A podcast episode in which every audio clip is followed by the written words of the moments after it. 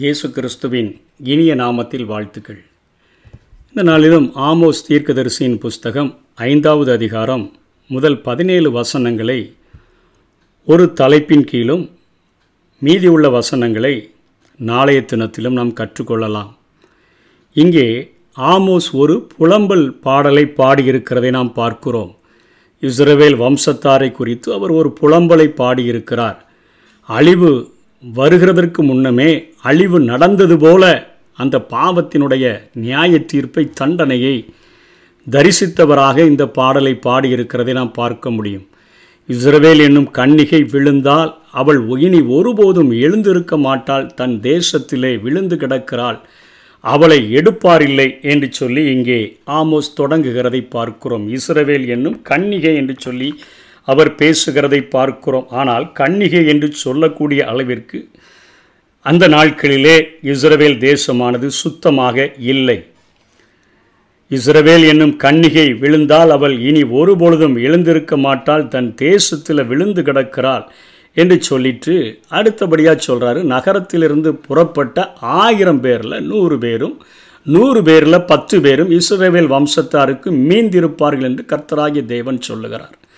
அந்த ஆதங்கத்தில் தான் திரும்பவும் இங்கே ஆமோஸ் பேசுகிறார். மிகப்பெரிய அழிவு நியமிக்கப்பட்டு விட்டது. ஆனாலும் ஆண்டவர் ஆயிரம் பேரில் ஒரு நூறு பேரையும் நூறு பேரில் ஒரு பத்து பேரையும் ஆண்டவர் காப்பாற்றுவார். அதனால் அவர்களை பார்த்து அவர் சொல்லுகிறார் என்னை தேடுங்கள் அப்பொழுது பிழைப்பீர்கள் என்று சொல்லி நான்காவது வசனத்திலும் அவர் சொல்லிக் கொடுக்கிறதை பார்க்கிறோம். இஸ்ரவேல் கன்னிகையாக வாழ வேண்டும் என்பது ஆண்டவருடைய விருப்பம். ரெண்டு ராஜாக்கள் பத்தொம்போது இருபத்தி ஒன்றில் பார்க்கிறோம். சியோன் குமாரத்தியாகிய கன்னியா ஸ்திரி என்று சொல்லப்படுகிறது. எரேமியா பதினாலு பதினேழில் என் ஜனம் என்கிற குமாரத்தியாகிய கன்னிகை என்று சொல்லப்படுகிறது.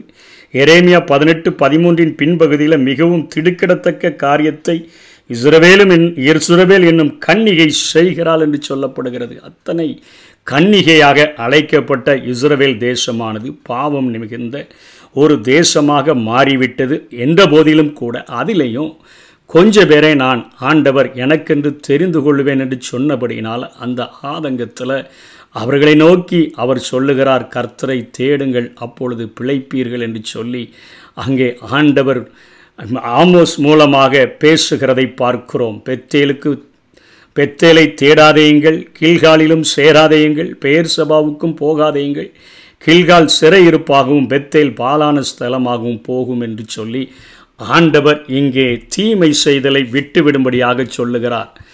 பெத்தேல் அது ஒரு நினைவிடமாய் இருந்ததை தொழுகை ஸ்தலமாய் மாற்றிவிட்டீர்களே. கீழ்கால் நினைவிடமாய் இருந்ததை தொழுகை ஸ்தலமாய் மாற்றிவிட்டீர்களே. பெயர் சபா நினைவிடமாய் இருந்ததை தொழுகை ஸ்தலமாய் மாற்றிவிட்டீர்களே. கீழ்கால நான் என் சிறையிருப்பினுடைய காரியத்திற்கும் பெத்தேலை பெத்தாவேன் என்று சொல்லி ஓசியாவில் பார்த்தோம் அதே போல பாவத்தின் வீடாக தேவத்தினுடைய வீடை பாவத்தின் வீடாக நான் மாற்றுவேன் என்று சொல்லி இங்கே ஆண்டவர் இங்கே எச்சரிக்கிறதை பார்க்கிறோம். ஆறாம் வசனத்திலும் தொடர்ந்து சொல்லுகிறார் கர்த்தரை தேடுங்கள் அப்பொழுது பிழைப்பீர்கள். இல்லாவிட்டால் பெத்தேலில் இருக்கிற ஒருவராகிலும் அறிவிக்கப்படாத அக்கினி யோசேப்பின் வீட்டில் பற்றி அதை பட்சிக்கும் கோத்திரத்தின் நடுப்பகுதியில் யோசேப்பின் வீடு என்பது எப்ராஹிமை குறிக்கிறது. அங்கே இருந்து அக்கினி பட்சித்து போடும் என்று சொல்லி ஆண்டவர் இத்தகையாக அவர்களை எச்சரிக்கிறதை பார்க்கிறோம். அவர்கள் தீமை செய்தலை விட்டுவிடும்படியாக ஆண்டவர் பேசுகிறார். என்ன காரியம்? நியாயத்தை எட்டியாக மாற்றி நீதியை தரையில் தள்ளி விலப்பண்ணுகிறவர்களே அவரை தேடுங்கள் என்று சொல்லி. நியாயத்தை ஏன் எட்டியாக மாற்றினாங்க? நீதியை எப்படி தரையில் விழ பண்ணினாங்க? அப்படின்னு சொல்லி நம்ம பார்த்தோம் என்று சொன்னால் கீழே உள்ள வசனம் பத்துலேருந்து பதிமூணு பதினைந்தாம் வசனம் வரையிலும் ஒளிமுக வாசல்களில் அவர்கள் ஒடுக்குதல்களை செய்ததை பார்க்கிறோம்.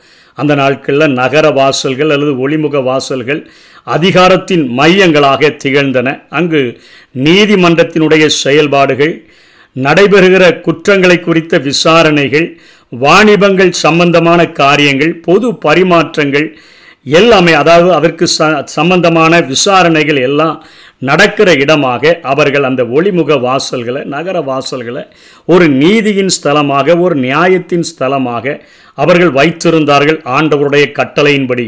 இப்போ இஸ்ரவேலர்கள் நகர வாசல்களில் அக்கிரமங்களை அவர்கள் பெருக பண்ணிவிட்டார்கள். ஏழைகளை ஒடுக்குதல் பிறரை வஞ்சித்தல் பரிதானம் வாங்குதல் அநியாய தீர்ப்புகளை வழங்குதல் அதிகாரத்தை பயன்படுத்தி அனைத்து அராஜகங்களையும் செய்தல் இப்படிப்பட்ட காரியங்களை அவர்கள் செய்தபடியினால்தான் நியாயத்தை எட்டியாக மாற்றி நீதியை தரையில் விலப்பண்ணுகிறவர்களே அவரை தேடுங்கள் என்று சொல்லுகிறதை பார்க்கிறோம். அங்கு நீதியை குறித்து யாராவது கேள்வி எழுப்புனாங்கன்னா அவர்களை வெறுக்கிறவர்களாக காணப்பட்டார்கள் கண்டம் செய்தாங்கன்னு சொன்னால் அவர்களை பகைத்தார்கள் என்று வசனம் பத்தில் பார்க்கிறோம். கடிந்து கொள்ளுகிறவனை அவர்கள் பகைத்து யதார்த்தமாய் அதாவது உண்மையாய் பேசுகிறவனை வெறுக்கிறார்கள் என்று இங்கே ஆமோசூனி மூலமாய் ஆண்டவர் குற்றம் சாட்டுகிறார். ஆகவே விவேகமுடையோருடைய வாய் அங்கே திறக்காது மௌனமாய் இருக்க வேண்டிய கட்ட கட்டாயத்துக்கு உள்ளாக்கப்பட்டனர் இவ்வளவு அவ்வளவாக அந்த காலமானது கெட்டு கிடந்தது என்று சொல்லி ஆமோஸ் பேசுகிறார். வசனம் பதிமூணில் ஆகையால் புத்திமான் அந்த காலத்தில் மௌனமாக இருக்க வேண்டும். நீதி நியாயத்தை குறித்து பேசக்கூடாது. வாயை பொத்திட்டு தான் இருக்கணும். அந்த காலம் தீமையான காலம். எப்படின்னா இன்றைக்கெல்லாம் வந்து அவர் ஒன்றுமே ரொம்ப நியாயமான ஆள் லஞ்சமே வாங்க மாட்டார் எல்லாவற்றையும் சரியாக செய்து முடித்து விடுவார் என்று சொல்லுகிற நாட்கள் போய் அவர் கை நீட்டி காசு வாங்கிட்டார்னா எப்படி அந்த வேலையை செஞ்சு முடிச்சிருவார் அப்படின்னு சொல்லுகிற அளவிற்கு இன்றைக்கு நீயா நியாயத்தை எட்டியாக மாற்றி நீதியை தரையில் விலப்பண்ணி தள்ளி இருக்கிற இந்த நாட்களில் நம்ம வாழ்கிறோம். கை நீட்டி காசு வாங்கினா போதுங்க அவர் நல்லா செஞ்சிருவார். நீ காசு வாங்காத வரைக்கும் தான் செய்ய மாட்டார் அப்படின்னு சொல்லுகிற அளவிற்கு லஞ்சம் மலிந்து போன காலத்தில் வாழ்கிறோம். புத்திமான்கள் அந்த காலத்தில் மௌனமாக இருக்க வேண்டும். யார்ட்டையும் போய் பேச முடியாது. தீமையான ஒரு காலத்தில் நாம் வாழ்கிறோம். அந்த ஆம்போஸ் தீர்க்க தரிசனம் சொன்ன அந்த நாட்களைப் போலத்தான் இந்த நாட்கள் இருக்கிறது. வசனம் பதினொன்றில் அந்த ஒளிமுக வாசலில் அந்த நகர வாசலில் என்ன செய்கிறாங்க தரித்திரரை மிதித்து அவன் கையில் தானியத்தை சுமை சுமையாய் அங்கே லஞ்சமாய் வாங்குகிறாங்க. அதிநிமித்தமாய் கிடைக்கிற வருமானத்தில் பொழிந்த கற்களினால் ஆன வீடு நல்லா மொசைக்கில் வீடு கட்டுறாங்க. ஆனால் ஆண்டவர் சொல்கிறார் அதில் குடியிருக்க விடாமல் நாம் பண்ணிடுவேன்னு சொல்கிறாரு திராட்சை தோட்டங்களை நாட்டினார்கள். திராட்சை தோட்டத்தை நாட்டிட்டு அதில் உள்ள திராட்சை ரசத்தை குடிக்க முடியாத ஒரு சூழ்நிலையில் நான் அவர்களை வைத்து உடனே எத்தனையோ லஞ்சம் வாங்கினவர்கள் ஒரு நேரம் சாப்பாட்டை கூட திருப்தியாக சாப்பிட முடியாத அளவிற்கு அத்தனை வியாதிகள் நிறைந்தவர்களாக வாழ்கிறார். என்னுடைய வாழ்க்கையில் ஒருவரை சந்தித்தேன் லஞ்சம் கேட்டு வற்புறுத்தினார். ஒரு பைசா கொடுக்கலை. ஆனால் அவரும் அவர் பத்து மணிலேருந்து நான்கு மணி வரை சாப்பிடலை. நானும் அதே டைம் வரையும் சாப்பிடலை. அவர் ஒரு இளநியை வாங்கி குடித்தா நான் தண்ணியை மட்டும் குடிச்சிட்டு உட்காந்துருந்தேன் போக போகும்போது கேட்டார் என்னங்க சாப்பிட போகாதமா உங்கள் கம்பெனிக்காக இவ்வளவு நீங்கள் ஒரு காரியமாக செய்கிறீங்களே உங்களுக்கு என்ன உங்கள் கம்பெனியில் சிலையாக வைக்க போகிறாங்க லஞ்சம் கொடுத்துட்டு சைனை வாங்கிட்டு போக வேண்டியதானே? கேட்டார். அவர் என்கிட்ட கேட்டார் சாப்பிடாம இவ்வளோ நேரம் இருக்கிறீங்களா? நான் கேட்டேன் நீங்கள் ஏன் சாப்பிடாம இவ்வளோ நேரம் இருந்தீங்க? அவர் சொன்னார் எனக்கு சுகர் இருக்குது அது இருக்குது இது இருக்குது எதையும் சாப்பிட முடியாது. இளநியும் ஒரு பாக்கெட் பிஸ்கட்டும் தான் நான் சாப்பிட்றேன். வேறு எதையும் சாப்பிட நான் சொன்னேன் கல்லை சாப்பிட்டா கூட எனக்கு ஜீரணமாகும். நான் ஆண்டவரிடத்தில் அவரிடத்தில் பிரியமாக இருக்கிறபடினால் அவரை தேடுகிறபடினால் நான் பிழைக்க முடியும். நீங்கள் லஞ்சத்தை வாங்கி ஒரு நேரம் சாப்பாட்டை கூட இழந்து போய் இருக்கிறீர்களே என்று சொல்லி அவரை எச்சரித்துட்டு விட்டு வந்தேன். திராட்சை தோட்டத்தை நாட்டுகிறார்கள் லஞ்சத்தில். ஆனால் அந்த திராட்சை ரசத்தை குடிக்க முடியாமல் இருக்கிற ஒரு நிலைமையை குறித்து இங்கே பேசுகிறார். பன்னிரெண்டாம் வசனத்தில் நீதிமானை ஒடுக்கி பரிதானம் வாங்கி ஒளிமுக வாசலில் ஏழையினுடைய நியாயத்தை புரட்டுகிறாங்க. பதினாலு பதினைந்தில் தீமை செய்தலை விட்டு விட்டு நீங்கள் நன்மை செய்ய படிச்சிங்கன்னு சொன்னால் நிச்சயமாக ஆண்டவர் உங்களை ஆசீர்வதிப்பார் உங்களை மீந்திருக்கிற அந்த ஜனங்களோடு கூட உங்களை ரட்சிப்பார் என்கிற காரியத்தை குறித்து இங்கே பேசுகிறதை பார்க்கிறோம். இந்த ஐந்தாம் அதிகாரத்தில் அழகாக ஆண்டவர் திரும்பவும் தன்னை குறித்து ஒரு காரியத்தை வெளிப்படுத்துகிறார். அவரை எட்டாம் வசனத்தில் அருமீனையும் மிருக சீரிஷத்தையும் உண்டாக்கினவர் என்று சொல்லி நாம் பார்க்கிறோம். அவர் மரண இருளை விடியற்காலமாக மாற்றி பகலை ராத்திரியாக அந்த அந்தகாரப்படுத்துகிறவர். தன்னுடைய பிள்ளைகளுக்காக மரண இருளை விடியற்காலமாய் மாற்றி இன்றைக்கு துரோகம் பண்ணுகிறவர்களுக்கு பகலை ராத்திரியாக அந்தகாரப்படுத்துகிறவராக இருக்கிறார். இன்றைக்கு ஜனங்கள் பாவம் பெருகிச்சுன்னா சமுத்திரத்தின் தண்ணீர்களை வரவழைத்து அவைகளை பூமியின் விசாலத்தின் மேல் ஏற்றுகிற ஒரு ஊற்றிவிடுகிற ஒரு ஆண்டவராக இருக்கிறார். அருமீன் மிருக சீரிஷம் என்பது விண்மீன்களை குறிக்கக்கூடியதாக இருக்கிறது.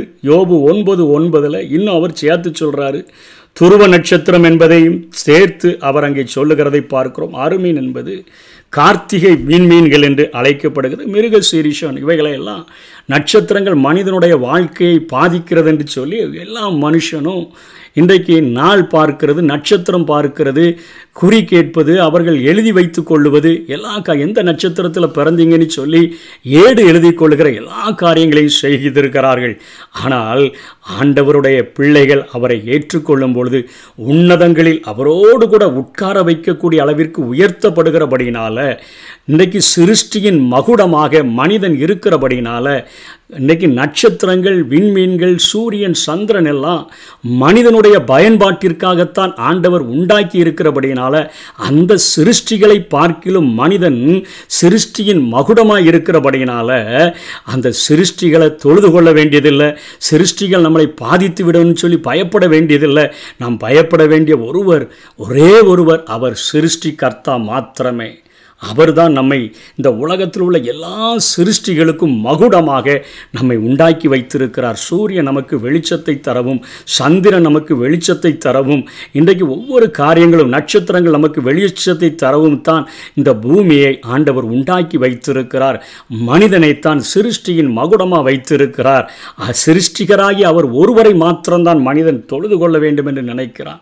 அவரை மட்டும் விட்டுட்டு அவன் செய்கிறதையும் அவன் செய்கிற சிருஷ்டியையும் தொழுது கொள்ள கொள்ளுகிறான். ஆண்டவர் உண்டாக்கின சிருஷ்டியையும் தொழுது கொள்ளுகிறவனாய் மாறிவிட்டபடினால தேவனை சந்திக்கும்படி ஆயத்தப்படு என்று சொன்ன கடந்த அதிகாரத்தில் சொன்ன வார்த்தையே இங்கே ஆண்டவர் நினைவுபடுத்துகிறதை பார்க்கிறோம். ஆமோஸ் புலம்புகிறார். மிகப்பெரிய ஒரு அழிவு வரப்போகிறது. மிகப்பெரிய ஒரு காரியம் நடக்கப் போகிறது. இன்றைக்கி ஆயிரம் பேரில் நூறு பேர் தான் தப்ப போகிறாங்க நூறு பேரில் பத்து பேர் தான் தப்ப போகிறாங்க அதில் நீயாக ஒரு ஆளாக இருந்துவிடு.